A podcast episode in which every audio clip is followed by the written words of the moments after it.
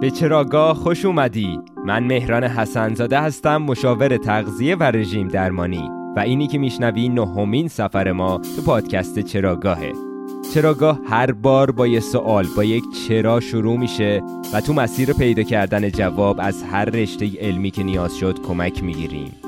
نگاه ما اینجا به مسائل پیچیده زیست شناسی میان رشته ایه موضوع چراگاه نیازهای اساسی ما انسانها و جونورهای دیگه است و همینجور رفتاری که براشون انجام میدیم.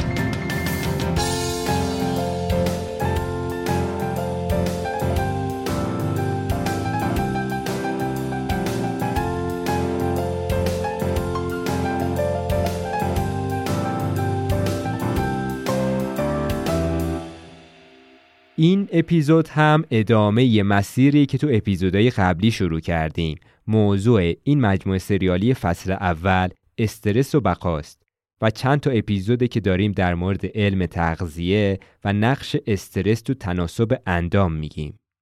اگه تا آخر این اپیزود همرام بیای یاد می‌گیری علت پرخوری عصبی یا بی اشتهایی عصبی چیه.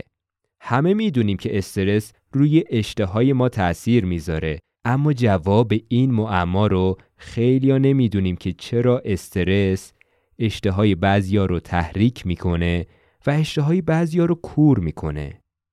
تو این اپیزود می‌خوایم بگیم تو مغز ما اینجور وقتا چی داره میگذره. تو اپیزود قبلی از دیدگاه هورمون شناسی گفتیم چرا چاق میشیم حالا می‌خوایم از دید عصب شناسی و روان شناسی بگیم چرا چاق میشیم یا چرا لاغر میشیم. برای شنیدن پادکست چراگاه نیاز به تخصص خاصی نیست. درسته که موضوعش زیست شناسیه اما فقط برای زیست ها نیست. کار و تخصص من مشاوره تغذیه و رژیم درمانیه. بارها پیش اومده برای طیف گسترده از بیمارام اینجور اتفاقهای داخل بدن رو تعریف کردم و دیدم خیلی هم براشون جذاب بوده. واسه همینی که الان دارم این دونستنی ها رو از منابع انگلیسی زبون به زبون ساده ترجمه می کنم و به رایگان برای تو تعریفشون می کنم به این امید که برای تو هم مفید باشه. منبع اصلی ما تو این اپیزود کتاب چرا خرها زخم معده نمی‌گیرند نوشته رابرت ساپولسکیه این دانشمند رو تو اپیزودهای قبلی مفصل معرفیش کردیم. دیگه بدون فوت وقت بریم که سفر نهم رو شروع کنیم.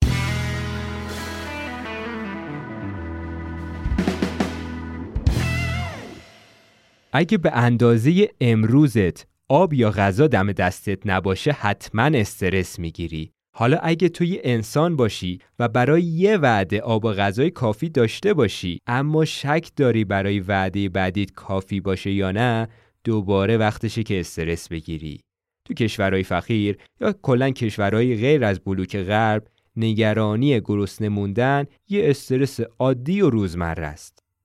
ده درصد آدم ها روی کره زمین شبها دارن با گرسنگی شدید میخوابن. اما اگه تصمیم تو این باشه که از این به بعد به خودت گرسنگی شدید بدی اینم یه جور استرس به حساب میاد. به این جور استرس ها میگن آنورکسیا یا بی اشتهایی عصبی. در کل این دیگه برای همه ما بدیهیه که استرس الگوی غذا خوردنمون رو تغییر میده اما سوال مهم اینجا اینه که درسته که رفتار غذا خوردنمون رو عوض می‌کنه اما به کدوم سمت؟ به سمت بی اشتهایی یا پرخوری عصبی؟ بریم که با همدیگه این پازل رو امروز حل کنیم. تو اپیزودهای قبلی گفتیم استرس چه بلایی سر اشتهامون میاره. اگه تو یه گور خر باشی و یه شیر دنبالت بدوه نباید به نهار فکر کنی باید حواستو جمع کنی تا خودت نهار یکی دیگه نشی. به همین دلیل اشتهامون اینجور وقتا تو شرایط استرسی کور میشه. اما ممکنه بپرسی پس چجوریه که خیلی از آدما وقتی استرسی میشن هر چی دم دستشون پیدا بشه می‌خورن. نه غذا خوردن معمولی ها یه جوری غذا می‌خورن انگار هیچ اختیاری از خودشون ندارن. خیلی مکانیکی و بیپروا. در حدی که بعدش یهویی به خودشون میان و می‌فهمن که چقدر پرخوری کردن. تازه یه عده دیگه هم هستن که وقتی استرس می‌گیرن میگن اشتهام کور میشه هیچی از گلوم پایین نمیره. ولی یه هایی می‌بینی سه هزار کیلوکالری تو یه روز از گلوشون پایین میره. بعضی هم هستن که واقعا وقتی استرس دارن اشتهاشون کور میشه. اما نه برای همه غذاها. برای کیک، شکلات، چیپس، چیزای نمکی و حل حوله و اینجور چیزا اشتهاشون کور نمیشه. اتفاقا برعکس هوس خوردن اینجور چیزا رو پیدا می‌کنن. می‌بینی که استرس روی رفتار غذا خوردنمون خیلی تاثیر متنوع می‌ذاره. آمار رسمی میگه دو سوم آدما در اثر استرس اشتهاشون زیاد میشه و یک سوم آدما استرس اشتهاشون رو کور می‌کنه. دو سوم پرخور میشن. اصطلاحا به پرخوری یا پر اشتهایی میگن هایپرفاژیک. یک سوم کم اشتها میشن کمخور میشن که اصطلاحا بهش میگن هایپوفاژیک. فاژیک یعنی خوردن هایپو هایپر هم که دیگه می‌دونی خودت یعنی کم و زیاد. جالب موش های آزمایشگاهی هم آمارشون مثل ما آدماست. استرس دو سومشون رو پرخور می‌کنه یک سومشون رو کمخور. تو نظرسنجی پیج اینستاگرام و کانال تلگرام هم تقریبا به همین آمار رسیدیم. پس استرس اشتهامون رو تغییر میده اما به کدوم سمت؟ از کجا بفهمیم استرس اشتهامون رو کم می‌کنه یا زیاد؟ چرا اینقدر واکنش ها متنوعه؟ برای پیدا کردن جواب این معما برگردیم سراغ سناریوی خودمون. همون که تو اپیزودهای قبلی بارها تکرارش کردیم یک بار دیگه هم بیا تصور کن که تو یه گور خری و یه شیر گرسنه داره دنبالت میدوه تو لحظه استرس منطقیه که اشتهات کور بشه چون اولویت اینجا فقط و فقط با فرار کردنه اما بعد از فرار چی؟ وقتی به خیر گذشت چی؟ اون موقع دیگه باید ریکاوری کنی. باید تمام روندی که طی شد حالا برعکسش تو بدن اتفاق بیفته. یعنی حالا که به خیر گذشت بهتره درهای خروجی انبارها رو قفل کنیم به جاش بیایم ورودی ها رو باز کنیم تا هرچی از ذخیره انبارا خالی شده دوباره شارژ بشه. دوباره مواد غذایی که دارن تو جریان خون واسه خودشون ول میگردن برگردن سر جاشون برگردن به انبارهای بدن. و اگه محض احتیاط مواد مغذی بیشتری هم دریافت کنیم که چه بهتر پس اندازش می‌کنیم برای روز مبادا. پس لازم اشتها توی ریکاوری بره بالا. مکانیسم هورمونیش هم اونقدر پیچیده نیست. خیلی سرراسته. هر کی وظیفه خودشو انجام میده و کار هیچ کدوم از این هورمون ها با اون یکی تداخل نداره. به غیر از دوتاشون پیچیدگی ماجرا هم زیر سر همین دوتا هورمون اصلی استرسه. یکی از اینا محرک اشتهاست یکیشون مهار کننده اشتهاست. هر دوتاشون هم به وقت استرس دارن ترشح میشن. ولی از نظر تأثیرشون روی اشتها کارشون با همدیگه تداخل داره. همین دوتا کلید حل این معمان. کی هستن این دوتا یکیشون هورمون CRH که تو اپیزود سوم در موردش گفتیم. از هیپوتالاموس که مرکز فرماندهی هورمون‌های بدنه ترشح میشه. اسم دیگه این هورمون هورمون آزاد کننده کورتیکوتروپینه بعد ایشون میره به هیپوفیز مغز پیام تحریک آمیز میده. محتوای پیامش چیه؟ از اسمش مشخص دیگه. هورمون آزاد کننده کورتیکوتروپین وقتی بره پیش هیپوفیز چه پیامی داره بهش بگه؟ خب معلومه دیگه میگه یالا کورتیکوتروپین رو آزاد کن. کورتیکوتروپین هم تشریف می‌بره به غده آدرنال همون جا که آدرنالین ترشح می‌شد و به آدرنال میگه یالا هورمون کورتیزول ترشح کن. خلاصه بگم اول ترشح هورمون آزاد کننده کورتیکوتروپین بعد ترشح کورتیکوتروپین بعد از اونم ترشح کورتیزول این سه تا ترشح میشن و مجموعه ای از واکنش های استرس که توی اپیزودهای قبلی مفصل در موردش صحبت کردیم رو به وجود میارن. الان با اونا کاری نداریم. مسئله ما الان تاثیرشون روی اشتهاست. حالا پیچیدگی ماجرا کجاست؟ اینکه کورتیزول و هورمون آزاد کننده کورتیکوتروپین کارشون تو زمینه کنترل اشتها متضاد همدیگه است. هورمون کورتیزول اشتها را زیاد می‌کنه اما اون یکی اشتها رو داره کور می‌کنه. یعنی هورمونی که باعث و بانی ترشح کورتیزول شد خودش داره برعکس کورتیزول عمل می‌کنه و اشتها رو کور می‌کنه. جالبه نه؟ اما کلید حل این معما که چرا پرخور میشیم و بعضیامون کم خور میشن زمان بندی اثر این هورمون هاست. شیفت کاری این دوتا هورمون با همدیگه یکم تفاوت داره. طبیعتا هر کدوم از اینا مدت بیشتری تو جریان خون حضور داشته باشه خاصیتش روی اشتها هم بیشتر اعمال میشه. هرچی حضور بیشتر باشه خاصیت بیشتر. خب اینجا لازم تکلیف این دوتا هورمون رو که تو زمینه اشتها با هم اختلاف دارن رو روشن کنیم یکم وارد جزئیات بشیم تا بتونیم قطعات این پازل رو کنار همدیگه بچینیم.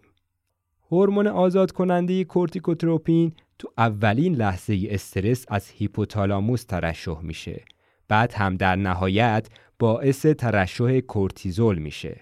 از همون مسیری که گفتیم اما کلی کار دیگه هم انجام میده. مثلا عصبهای سمپاتیک رو تحریک می‌کنه هوشیاری و حواس جمعی رو در حین استرس بالا می‌بره. دیگه چی کار می‌کنه؟ اشتها رو کور می‌کنه. لابد با خودت میگی چه خوب پس اونایی همش رژیم غذایی لاغری می‌گیرن و شکست می‌خورن. خب پاشن برن داروخونه محلشون یه بطری هورمون آزاد کننده کورتیکوتروپین یه بطری CRH بخرن. و خودشون راحت کنن. نه از این خبرها نیست. درسته که با مصرف این هورمون می‌تونی وزن کم کنی ولی از درون به میری. یه حسی داره انگار همش وسط یه شرایط اورژانسی خطرناک گیر افتادی. مثلا قلبت جوری کار می‌کنه جوری میتپه انگار داره از جا کنده میشه. تمام روز استراب داری. هیچ میل جنسی دیگه باست باقی نمیمونه. اینقدر بیعصاب میشی که هر کی بگه بالای چشت ابروه می‌خوای دمار از روزگارش در بیاری در نهایت هم با همه این عوارضی که گفتیم به این نتیجه می‌رسی که بهتره همون چهار تا دراز نشست بیشتر رو بری و این راه میانبر رو بیخیال بشی. این از هورمون CRH. حالا سمت دیگه داستان یه شخصیت دیگه داریم به اسم کورتیزول. کار هورمون کورتیزول اینجا برعکسه یعنی اشتها رو باز می‌کنن. مثلا یه آمپول کورتیزول تزریق کنیم به موشای آزمایشگاهی می‌بینیم که تو هزار توی قفسشون دارن دنبال غذا میگردن یا اگه قفس اونها اهرمی داشته باشه که با فشار دادنش غذا هدیه بگیرن با دوز بالای کورتیزول همینجور بدون توقف یه سره این هورمون رو فشار میدن و حسابی پرخوری می‌کنن هورمون کورتیزول برای انسان هم همین کارو می‌کنه. یعنی رفتار غذا خوردنمون رو به سمت پرخوری هدایت می‌کنه. اما تا جایی که من می‌دونم هنوز هیچ دانشمندی پیدا نشده که بیاد کورتیزول تزریق کنه به انسانها و بیاد بشینه تماشا کنه تو هزار توی سوپرمارکت ها آدما دنبال غذا میگردن یا نه. هنوز همچین تحقیقی طراحی نشده. ولی مکانیسم ماجرا کاملا روشنه. حتی می‌دونیم کورتیزول تو کجای مغز اثر می‌کنه یا کدوم گیرنده های کورتیزول تو مغز این واکنش کاهش اشتها رو ایجاد می‌کنن. همه این جزئیات ماجرا رو الان دیگه می‌دونیم. پس مطمئنیم که کورتیزول اشتها رو باز می‌کنه. برخلاف هورمون CRH که اشتها رو کم می‌کرد. اما این اثر افزایش اشتها برای همه غذاها مصداق نداره. فقط میل و هوس ما رو نسبت به بعضی غذاها زیاد می‌کنه. مثلا غذاهای نشاستهی و قند بالا غذاهای چرب و چیلی. پس می‌دونیم که کورتیزول اشتهامون رو برای خوردن مثلا ساخه کرفس باز نمی‌کنه. خب این خودش خیلی چیزا رو توضیح میده مگه نه؟ الان دیگه وقت نتیجه گیریه برگردیم دوباره به سوال اصلیمون. تداخل این دوتا هورمون چه توجیهی داره؟ جواب تو زمان بندی این دوتا هورمونه. شیفت کاری این دوتا هورمون با همدیگه یکم تفاوت داره. بذار با یک مثال برات توضیح بدم. تو با یک عامل استرسزا روبرو میشی. تو چند ثانیه اول هورمون CRH ترشح میشه و جاری میشه سمت هیپوفیز. و اونجا کورتیکوتروپین آزاد میشه. تو 15 ثانیه کورتیکوتروپین هم تو جریان خون به اوج می‌رسه میره خودش رو میرسونه به غده آدرنال تا دستور بده کورتیزول رو ترشح کنه. حالا اینجا رو داشته باش حداقل بعد از این پیام چند دقیقه طول می‌کشه تا کورتیزول به قدر کافی تو جریان خون ترشح بشه. حتی ممکنه کارش به چند ساعت بکشه. حالا بیا مقایسش کن با هورمون CRH اون تو چند ثانیه اثرش رو روی بدن میذاش می‌رفت دنبال کارش. نهایت تو یکی دو دقیقه پاکسازی میشه از جریان خون غیبش می‌زنه. ولی کورتیزول کلی ترشحش طول می‌کشه و بعد از اونم چند ساعت طول می‌کشه که از جریان خون پاکسازیش تشریف ببره. معنی همه اینها اینه که اثر اشتها آور. یا ضد اشتها بستگی داره که تو دقیقا کجای وضعیت استرسی به سر می‌بری. اگه تو چند دقیقه اول استرس باشی خب هورمون آزاد کننده مقدارش بالاست و هنوز چندان خبری از کورتیزول نیست. نتیجهش چیه؟ اینکه تو اوایل استرس اشتها کور میشه. همون وقتی که با یه شیر گرسنه چشم تو چشم شدی. اما موقعیت بعدی اینه که هم هورمون آزاد کننده بالاست هورمون CRH بالاست هم هورمون کورتیزول. وقتی این دوتا همزمان بالا باشن یعنی چی؟ یعنی که درست وسط استرسیم. وقتی که داری از چنگ شیر با نهایت سرعت فرار می‌کنی. اینجا هم طبیعتا باید اشتها کور بشه. اما موقعیت بعدی. اون وقتیه که دیگه همه چی به خیر گذشت. اون وقتی که باید هورمون CRH بره مرخصی ولی هنوز کورتیزول باید تو جریان خون واسه خودش بچرخه. اینجا وقت خوبیه که ریکاوری کنی و بری دلی از ازا در بیاری. اگه اپیزود قبلی رو گوش داده باشی الان احتمالا می‌پرسی مگه نگفتیم که کورتیزول اون هورمونیه که ذخیره بانک رو خالی می‌کنه؟ آره درسته همین کار رو می‌کنه ولی اون اثر اون اثر برداشت انرژی موقته. وقتی دیگه دویدن یا جنگیدن تموم شد برنامه تغییر می‌کنه و برعکسش الان به ریکاوری کمک می‌کنه. تو ریکاوری اشتها رو زیاد می‌کنه و در نتیجه به واریز انرژی تو بانک کمک می‌کنه. خب می‌بینی که داره کم کم این پازل کامل میشه. برای اینکه بفهمیم استرس اشتهامونو کور می‌کنه یا نه باید مدت زمانی که استرس طول می‌کشه رو در نظر بگیریم و بعد با زمان ریکاوری استرس مقایسش کنیم. بذار برای اینکه کامل یادش بگیری که فرمول و حساب کتابش چجوریه چند تا مثال از زندگی روزمره بهت بگم. فرض کن الان استرس گرفتی. تمام پکیج هورمون های استرسی که گفتیم در حد بالا ترشح میشن. بعد عامل استرسا بعد از ده دقیقه برطرف میشه. هرچند ظاهرا الان همه چی به آرامش برگشته اما توی بدنت هنوز آشوبه. مثلا خطر می‌بینی رفت شده ولی هنوز تپش قلب داری. اینو بارها تجربه کردی. چون که با یه استرس ده دقیقه‌ای سرجم دوازده دقیقه تحت تاثیر هورمون سیار اچیم چون ده دقیقه در حین استرس ترشح شد به اضافه اون دو دقیقه ای که طول می‌کشه هورمون از جریان خون تشریف ببره. این میشه که جمعا دوازده دقیقه طول می‌کشه. دو دقیقه بیشتر از خود استرس اما در مورد کورتیزول دست کم دو ساعت طول می‌کشه تا از جریان خون تشریف ببره یعنی توی اون ده دقیقه استرس تازه از دقیقه دو تا دقیقه ده کورتیزول ترشح شد به اضافه یک ساعت و چهل و دو دقیقه که کبد داره زحمت می‌کشه از جریان خون پاکش کنه. این میشه که توی استرس ده دقیقه ای کورتیزول محرک اشتها دو ساعت اونجا حضور داره اما CRH که کور کننده اشتها هست فقط دوازده دقیقه حضور داره.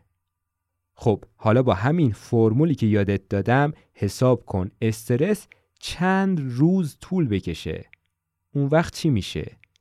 تمام اون چند روز هر دوتا هورمون ترشحشون بالا میره. هم هورمون CRH هم هورمون کورتیزول. بالا بودن دوتایشون معنیش این میشه که چند روز ما بی اشتهاییم. بعد این چند روز که استرس تموم شد حالا هورمون کورتیزول تنها میمونه و اثر اشتها آورش رو اعمال می‌کنه.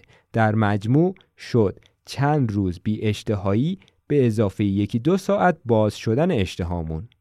حالا خودت دو دو تا چهار تا کن ببین نتیجه نهایی چی میشه هرچند اینجور استرس ها که چند روز طول می‌کشه به ندرت تو زندگیمون اتفاق میفته مثلا جنگ، قحطی، سوگواری، افسردگی ماژور اینجور بلاها استرس چند روز است.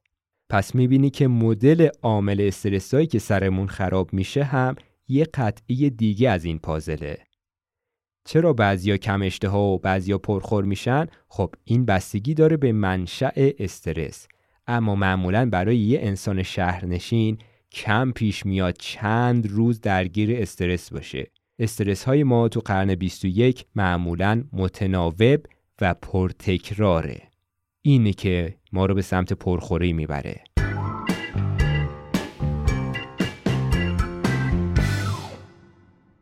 مثلا زندگی کارمندی رو در نظر بگیر. یه کارمند صبح ساعت کوک می‌کنه تا بیدار شه. با شنیدن صدای زنگ ساعت یهویی از خواب میپره و کورتیزول اینجا به میزان زیاد ترشح میشه.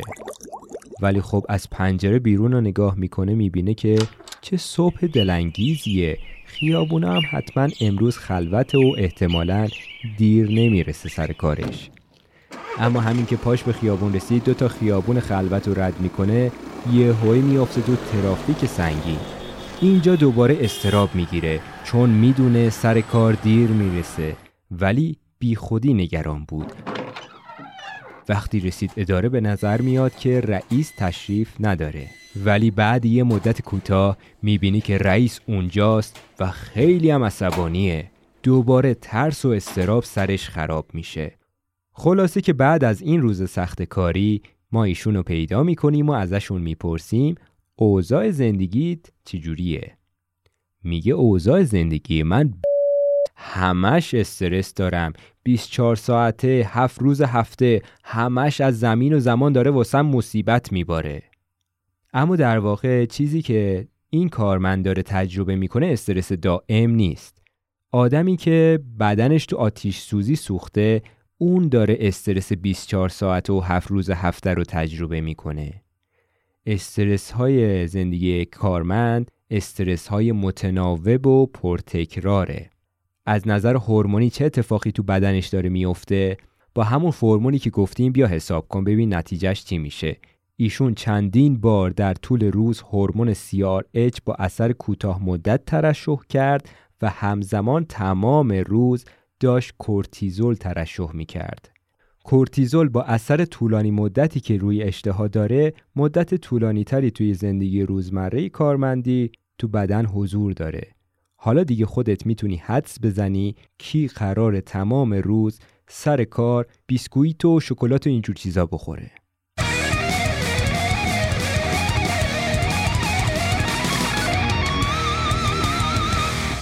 چرا دو سوم آدم ها استرس پرخوری عصبی می‌گیرن. چون سبک زندگی مدرن و شهری معمولا اینجور تأثیری روی هورمونامون می‌ذاره. چون استرسامون از نوع روانشناختی و متناوب استراب هایی که مدام در طول روز تکرار میشن. اما فقط منشأ استرس تعیین کننده نیست. متغیر بعدی که کمک می‌کنه پیش بینی کنیم کی قراره با استرس پرخورشه کی کم خورشه واکنش بدن هر فرد به استرسه. بدن هر آدم یا هر جونور دیگه واکنش متفاوتی به استرس های یکسان نشون میده.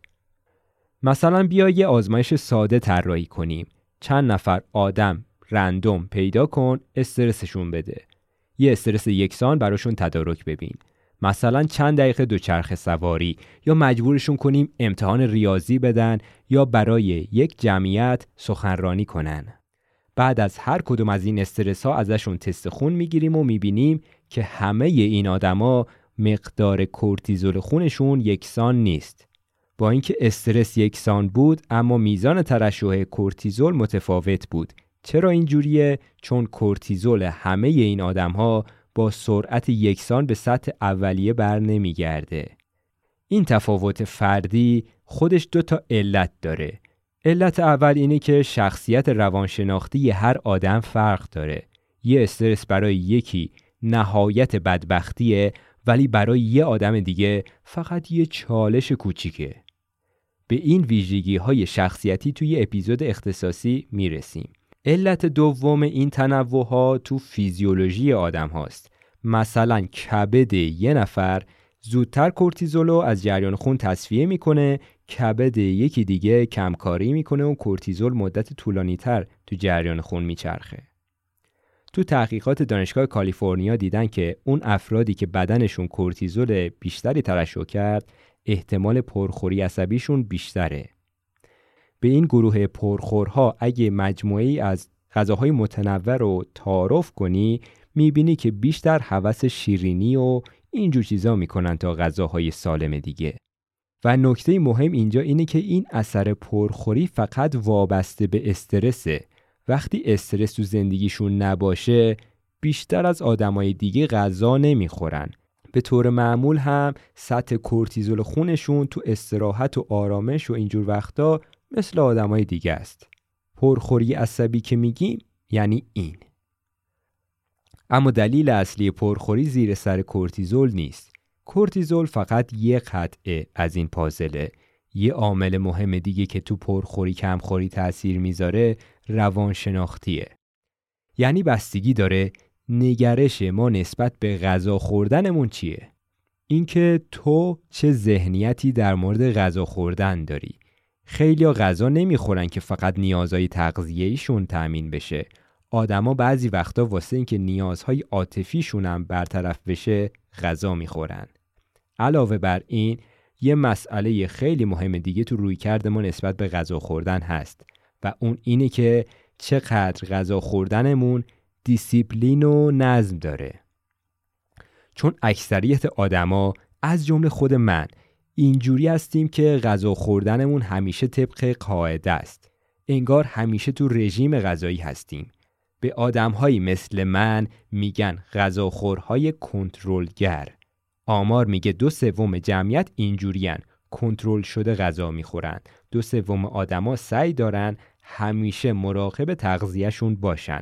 مراقبن بیشتر از اندازه غذا نخورن یا تا میشه غذای سالم بخورن.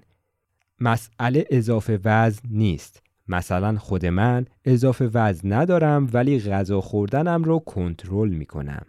از طرف دیگه می‌بینیم که افراد سنگین وزنی هم هستن که هیچ کنترلی روی غذا خوردنشون هیچ وقت نمی‌ذارن و خیلی از افراد هم داریم که وزنشون نرماله ولی رژیم می‌گیرن.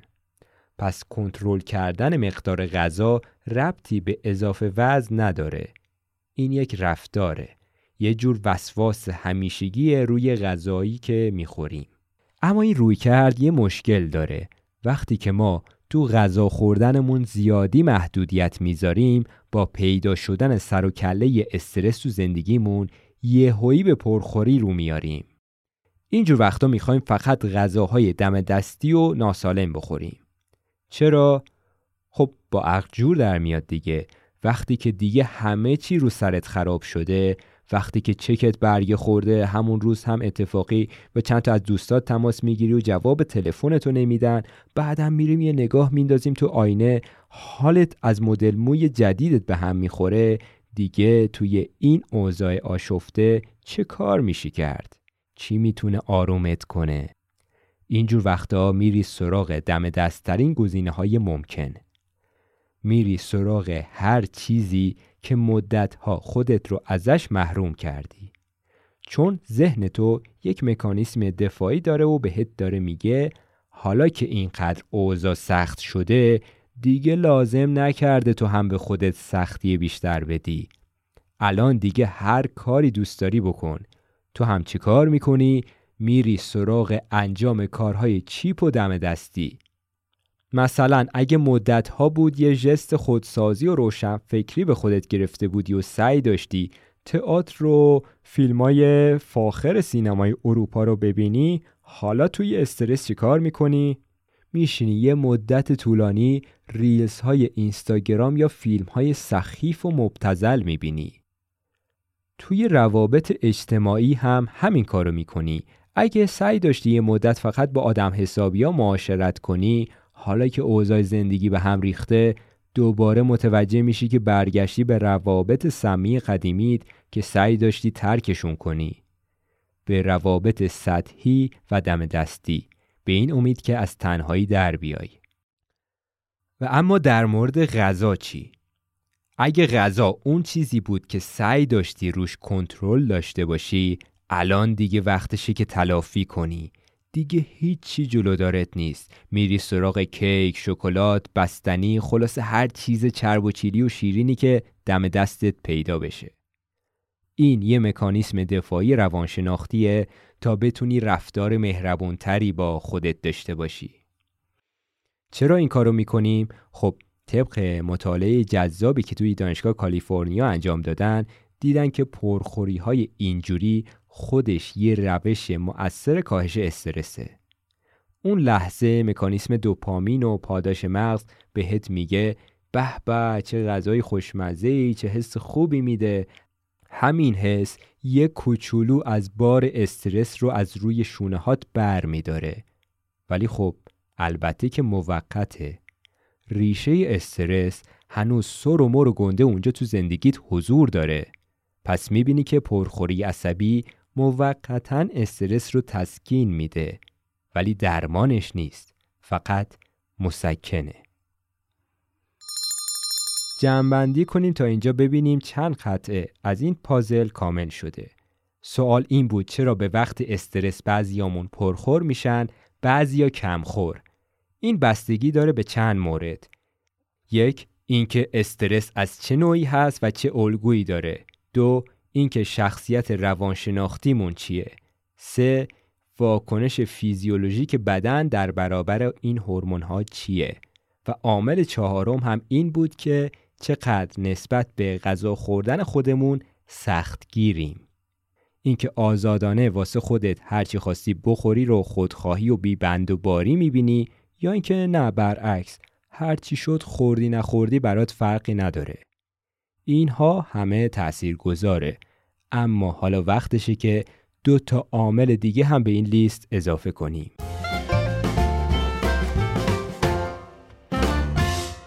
پرخوری و کمخوری بستگی داره به اینکه بدن ما با چه سرعتی می‌تونه تو شرایط اورژانسی استرس سوخت رسانی کنه. یا به عبارت ساده تر چقدر دست به نقد آمادگی تأمین بودجه استرس رو داریم. و عامل بعدی اینه که این انبارهای انرژی کجای بدن ذخیره شدن آدرسشون کجاست؟ اینکه انبارها کجان سوال خیلی مهمی تو تناسب اندامه. همینی که باعث میشه بعضیا بدنشون شکل سیب گرد باشه و بعضیا شبیه گلابی باشن. می‌خوای بفهمی تو سیبی یا گلابی فرمولش خیلی ساده است. سایز دور کمر به دور باسن رو با یه متر خیاطی اندازه بگیر اگه نسبت دور کمر به دور باسن بیشتر از یک بود خب سیب هستی. اگه نسبت کمتر از یک بود مثلا هشتهم بود بهت تبریک میگم. چون اون وقت تو یه گلابی هستی. چون گلابی بودن خیلی سالمتر از سیب بودنه. چون خطر سندروم X که تو اپیزود قبلی توضیحش دادیم پایین میاد. اما ماجرا چیه؟ چرا سایز شکم و پهلو زیاد میشه؟ علت چربی شکمی چیه؟ الان بهش می‌رسیم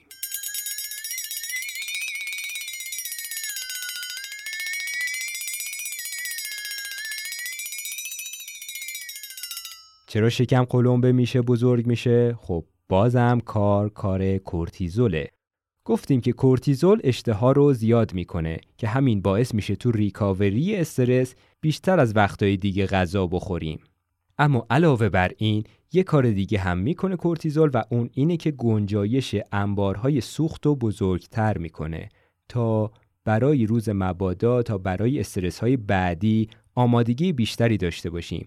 اگه جزئیاتش رو می‌خوای بدونی اینجوریه که کورتیزول میره به سلول های چربی میگه چرا بیکار نشستین؟ این اسیدهای چرب آزاد این آجرهای سازنده چربی ها که تو جریان خون آزاد واسه خودشون میچرخن رو بردارین بیارین داخل سلول جا و مکان بدین. بعدش هم دستور میده یه آنزیم بسازن که اون آجرها رو مثل چسب بچسبونه به هم تا تبدیل بشه به یه مولکول گنده چربی مثلا تریگلیسرید. وقتی به اون مولکول گنده تبدیل شد دیگه داخل سلول چربی حبس شده. نمی‌تونه به این راحتی از تو سلول فرار کنه بره. چربی حبس میشه تو سلول تا وقتی که دوباره بهش نیاز پیدا شد. اون وقت تجزیهش می‌کنن به آجرهای سازندش. به اونها به اون آجرها میگن اسیدهای چرب آزاد. چون از زندان سلول چربی آزاد شدن و آزادانه دارن داخل جریان خون میچرخن.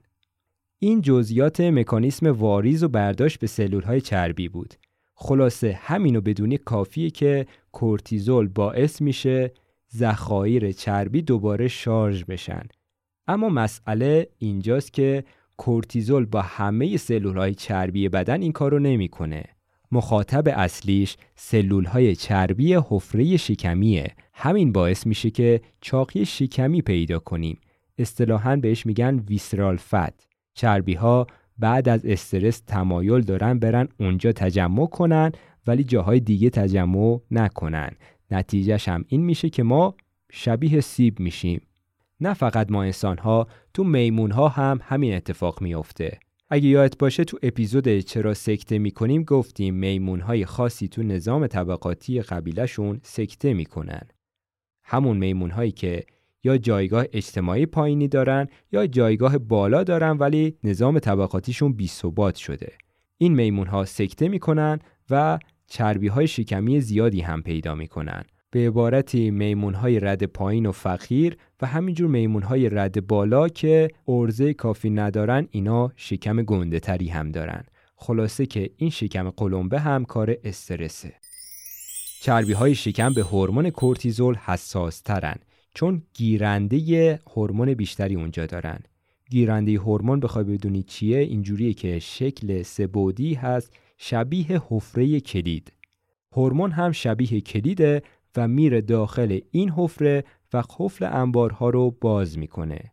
حالا خودت حساب کن دیگه. ببین وقتی که تعداد گیرنده ها بیشتر باشه یا به عبارتی تعداد سوراخ بیشتری واسه اینکه پیام رسان کلید بره داخلش اونجا وصل بشه بیشتر باشه نتیجهش هم این میشه که پیام بیشتری هم منتقل میشه. پیام چی بود؟ پیام این بود که آنزیم بیشتر ساخته بشه و چربی بیشتری بره داخل سلول چربی حبس بشه. کلید بیشتر گیرنده بیشتر نتیجه این میشه که چربی شکمی هم بیشتر میشه.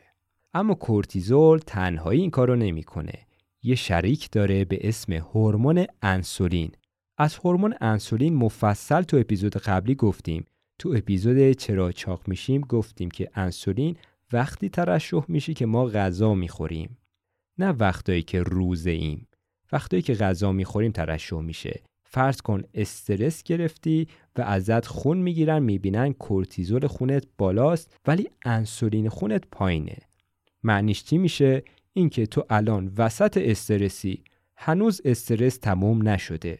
اما یه وقت دیگه ازت آزمایش خون می‌گیرن می‌بینن هم کورتیزولت بالاست هم انسولین خونت.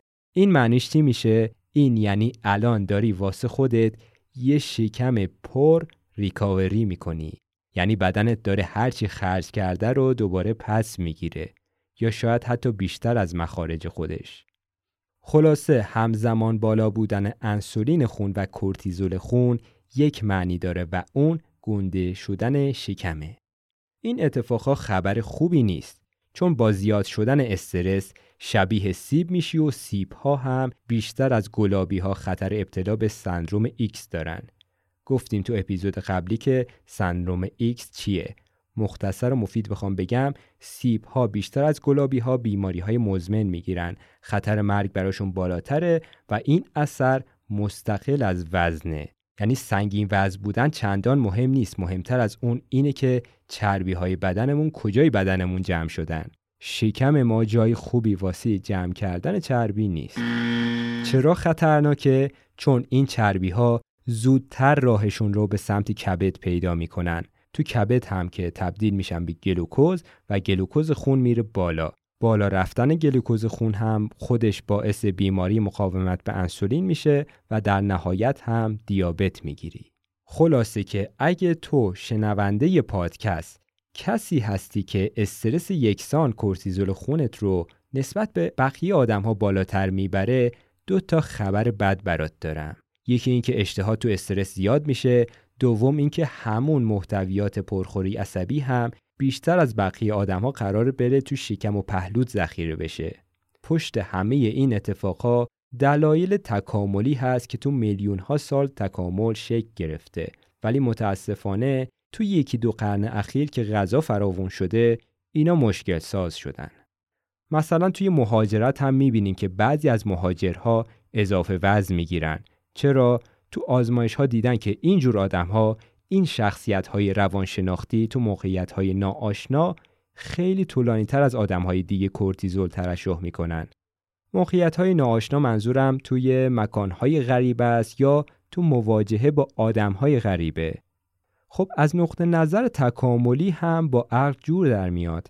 هرچی از خونه دور میشیم ممکنه کلی اتفاق بد در انتظارمون باشه پس بهتره برای روزهای سخت انرژی بیشتری ذخیره کنیم. البته میگم بستگی داره به کجا مهاجرت کنی و اینکه چه ویژگی شخصیتی داشته باشی. اینکه شخصیتی ماجراجو داری یا محافظه کار و سنتگرایی. اینکه به یکی از روستاهای ژاپن سفر می‌کنی یا به نیویورک. پس هم محیط به شدت تأثیر گذاره هم اینکه چه ویژگی شخصیتی داریم. بگذریم از این حرفا. اینا موضوع یه اپیزود دیگه است. خلاصه که با همه این چیزایی که گفتیم سوال مهم الان اینجا اینه که غذامون رو کی، کجا و با کی بخوریم.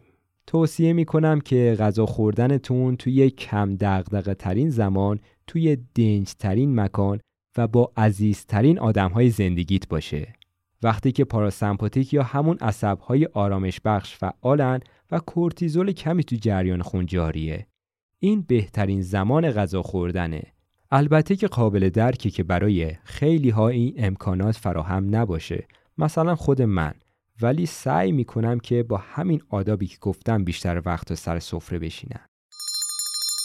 خلاصه که جمعبندی نهایی این اپیزود اینه که کلی راه وجود داره به سمت چاقی و پرخوری یا لاغری و کمخوری مثلا کم و زیاد شدن هورمون ها نقش داره حساسیت سلول های بدنمون به پیام هر کدوم از این هورمون ها دوباره خودش تاثیر داره. اینکه پرخوری خودش حس خوبی میده و استرس رو تسکین میده کلی موثره تازه مهمتر از همه اینایی که گفتیم ویژگی شخصیتی هر آدم هم کلی تأثیر گذاره مثلا در مقابل استرس یکسان یکی کورتیزول کمتر ترشح می‌کنه یکی بیشتر یا ممکنه یکی استرس بیشتری تو زندگی براش پیش بیاد یکی کمتر. به هر حال هر کی یه سهمی از فلاکت و بدبختی داره. تازه ممکنه یکی تو خاموش کردن استرس مشکل داشته باشه. ترمز استرسش درست کار نکنه که تو اپیزود قلب و عروق گفتم چرا اینجوری میشه. این آدم ها با مدیتیشن هم زیاد نتیجه نمی‌گیرن و عصب پارسمپاتیکشون نمی‌تونه سریع آرامش رو برگردونه. منظورم همون آدمایی که وقتی عصبی میشن خیلی طول می‌کشه تا عصبانیتشون فروکش کنه. در نقطه مقابل این آدم ها شخصیت هایی داریم که داد و هوا راه میندازن ولی چند دقیقه بعد می‌بینی که همه عصبانیت فروکش می‌کنه و میگن و میخندن. اینها همه ویژگی های شخصیتیه که توی اپیزود اختصاصی بهش می‌رسیم. همینجور جسته گریخته توی هر اپیزود یه ناخونک به این ویژگی های شخصیتی زدیم و رد شدیم. اما قول میدم یه روز بهش برسیم و بگیم از این شخصیت هایی که آرامش بیشتری دارن بهتر می‌تونن استرس رو مدیریت کنن چجوری یاد بگیریم؟ این نکته رو هم در آخر بگم که برای تحریک یا کور شدن اشتها کلی هورمون و پیامرسان دیگه هم نقش دارن. ولی خب اسپردنشون اینجا فایده نداشت. چون سوالمون این بود که استرس چرا بعضیا رو پرخور می‌کنه و بعضیا رو کمخور. منبع اصلی ما تو این اپیزود نسخه انگلیسی کتاب چرا گورخرها زخم معده نمی‌گیرند بود که دکتر رابرت ساپولسکی نوشته و منبع دیگه ما کتاب چرا رژیم های لاغری ما را چاق می کنند نوشته ساندرا آموت بود. تو فرصت های بعدی از زاویه های دیگه به موضوع اشتها و رفتارهای غذا خوردن می رسیم. موضوع اپیزود بعدی خیلی جذابه. می‌خوام بگم که اهمیت رفتار مادر تو تناسب اندام چیه؟ اهمیت رفتاری که والدین تو اولین سالهای زندگیمون با همون داشتن توی تناسب اندام چیه؟ همینجور می‌خوام از نقش مهم استرس مادر روی میزان سوخت و ساز جنین بگم و اینکه چطور اون نه ماه دوران بارداری تونسته سرنوشت سوخت و سازمون رو تو دوران بزرگسالی هم تغییر بده. خب مسلما که خبرهای تلخی تو اپیزود بعدی در انتظارتونه. احتمالا بعد از شنیدنش کلی پرخوری عصبی و بیاشتهایی عصبی بگیری. با این خبر هیجان انگیز سفر نهم رو به پایان میرسونیم.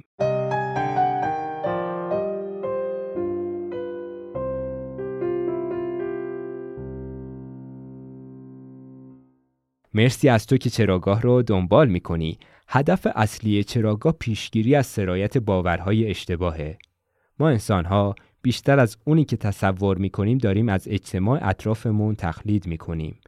پس اگه خطایی تو صحبتان پیدا کردی کامنت بذار تا اشتباه هم رو هرچی سریعتر جبران کنم. فایل صوتی پادکست رو می‌تونی تو کانال تلگرام دانلود کنی بفرستی برای کسایی که دسترسی به نرم افزارهای پادکست ندارن. وقتی چرایی پرخوری یا بیاشتهایی رو بدونیم یک قدم به مسیر درمان نزدیکتر شدیم. پس معطل نکن و این اپیزود رو بفرست برای کسایی که با این مشکل دارن دست و پنجه نرم می‌کنن. پادکست چراگاه رو می‌تونید تو تمام اپلیکیشن های پادکست پیداش کنی. اگه اسپاتیفای یا اپل پادکست داری لطفا چراگاه رو اونجا هم follow کن. بهمون تو اسپاتیفای یا اپل پادکست پنج ستاره ناقابل هم بده تا هوش مصنوعی چراگاه رو بتونه به شنونده های بیشتری پیشنهاد بده. شنیدن این پادکست رایگان و همیشه رایگان میمونه. بهترین حمایت از چراگاه اینه که دوستات رو به چراگاه دعوت کنی. چراگاه با همکاری جمعی از دوستام ساخته میشه دوستایی که کنجکاوی های شبیه من دارن. شما هم چراگاه را خونه و رسانه خودتون بدونید. راه های ارتباطی رو تو توضیحات نوشتم لینک کانال یوتیوب، اینستاگرام و تلگرام رو هم می‌تونی همونجا پیدا کنی. موزیک تیتراژ پادکست رو احسان سمر تاهری ساخته. من مهران هستم و این اپیزود توی مهر 1402 ضبط شد. به زودی با یک چرای دیگه برمیگردیم.